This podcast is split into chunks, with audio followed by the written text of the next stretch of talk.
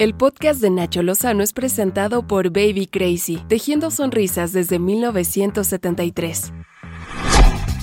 ¡Ay, el amor por los aires! De los creadores del helicóptero del amor. ¿Se acuerdan cuando los políticos utilizaban los helicópteros públicos para irse con su amorcito o para llegar más rápido al aeropuerto? Llega a ustedes la influencer Elvia Martí, esposa de Iván Tornel. Y usted me dirá, ¿quién es Iván Tornel? Pues nadie sabe quién es Iván Tornel. Hasta ahora, un médico del programa IMSS Bienestar y coordinador de traslados, no por helicóptero, sino de traslados del IMSS en el plan de refuerzo de la vacunación contra el COVID-19 que presumió en sus redes sociales no solamente ser esposa de Iván Tornel, sino que puede utilizar un helicóptero de protección civil de su estado pues para tomarse fotitos, para presumirlas en redes sociales. En fin, la mujer que además ha realizado spots para el IMSS de la entidad mostró fotos y videos sobrevolando el cañón del sumidero, luego de partir de la base aérea militar de Tuxtla Gutiérrez. Una duda, hizo spots para el IMSS. No creo que su pareja haya intervenido para darle preferencia a ella. ¿Verdad? El gobierno de Chiapas condenó la difusión de las imágenes y confirmó que se hicieron durante el traslado de fármacos a zonas de difícil acceso en el estado. ¡Qué padre, qué bonito! A quienes viven en esas zonas inaccesibles de Chiapas y que pagan impuestos para operar ese helicóptero y para recibir esas medicinas, a ellos seguramente les parece divertido que una influencer presuma los recursos públicos a disposición de su pareja.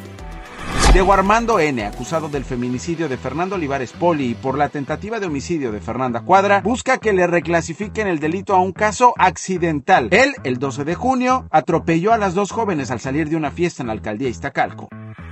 Un menor de 9 años fue asesinado en su propio hogar en la alcaldía Xochimilco de la Ciudad de México. Familiares y autoridades capitalinas sospechan que la responsable del crimen podría ser su hermana de 14, por lo que fue trasladada al Ministerio Público para deslindar responsabilidades. El cuerpo del menor presenta varias heridas de arma punzocortante y fue hallado por su abuelo, envuelto en una sábana dentro de su cuarto.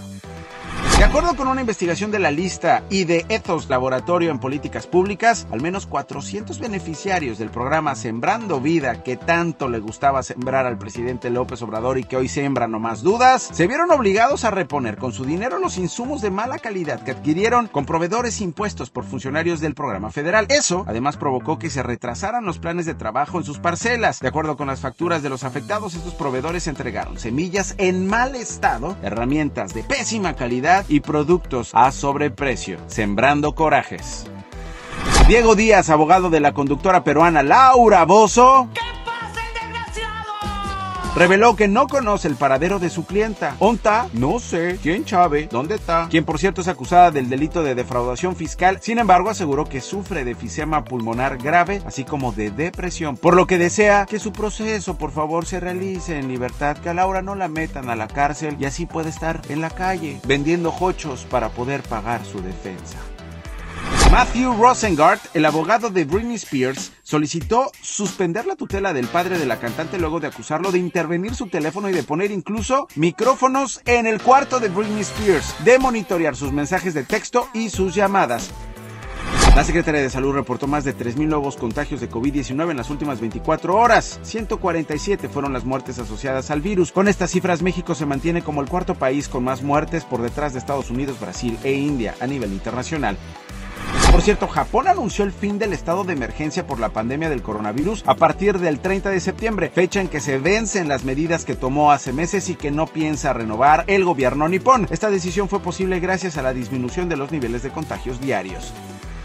Recuerde, si se quiere enterar de las noticias más relevantes, denle click al podcast de la lista en Spotify. Soy Nacho Lozano y yo se las cuento todos los días. Clic y las reciben así de facilito. Estas fueron las cinco notas más relevantes del día con Nacho Lozano, presentado por Baby Crazy, tejiendo sonrisas desde 1973. Hi, I'm Daniel, founder of Pretty Litter. Did you know cats tend to hide symptoms of sickness and pain? I learned this the hard way after losing my cat, Gingy. So I created Pretty Litter, a health monitoring litter that helps detect early signs of illness by changing colors, saving you money and potentially your cat's life. Pretty Litter is veterinarian developed, and it's the easiest way to keep tabs on your fur baby's health right at home. Go to prettylitter.com and use code ACAST for 20% off your first order and a free cat toy. Terms and conditions apply. See site for details.